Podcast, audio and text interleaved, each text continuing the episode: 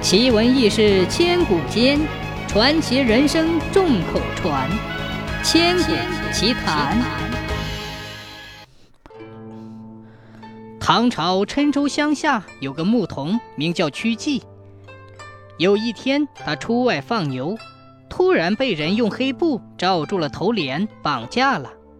原来是一高一矮两个强盗，准备把他送到集市上去卖掉。强盗将曲季挟持到山里一座荒凉的古庙前，把他扔在了一棵大树下，便自得其乐地喝起酒来。曲季装出十分害怕的样子，浑身抖颤着，不停地哭泣，不停地哀求。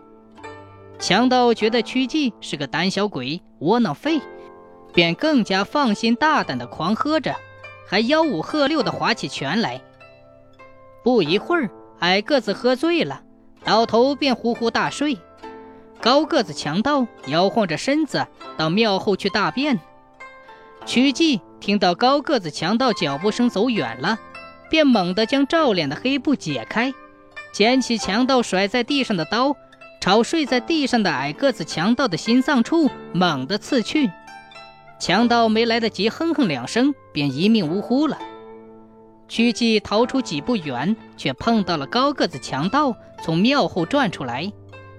强盗见同伙的惨状，大为震惊，拔出妖姬的佩刀扑上来就要杀曲季。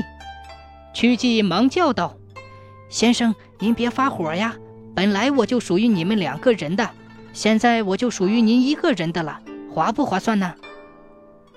高个子强盗听了，觉得很有理，便转怒为喜。特将曲季紧紧地捆绑起来，向集市走去。天黑了，集市已散，强盗挟持着曲季，找了间破房屋住下。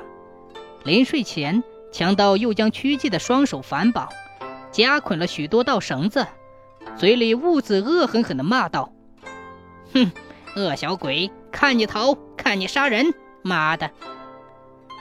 折腾了一番，强盗终于疲倦地呼呼睡去。曲季躺在墙角里，先是偷偷地装睡，其实是眯着眼窥视强盗的动静。确信强盗熟睡之后，便从地上打着滚儿，滚到那置放油灯的桌子旁边，挣扎着站起来，将反绑的双手凑近火苗。火烧着绳子，绳子着火烤着他的双手。屈机死死地咬紧牙关，强忍着剧痛，结实的麻绳终于被烧断了。屈机怀着强烈的愤怒，奔向高个子强盗，从他腰间拔出尖刀，很快就结果了他。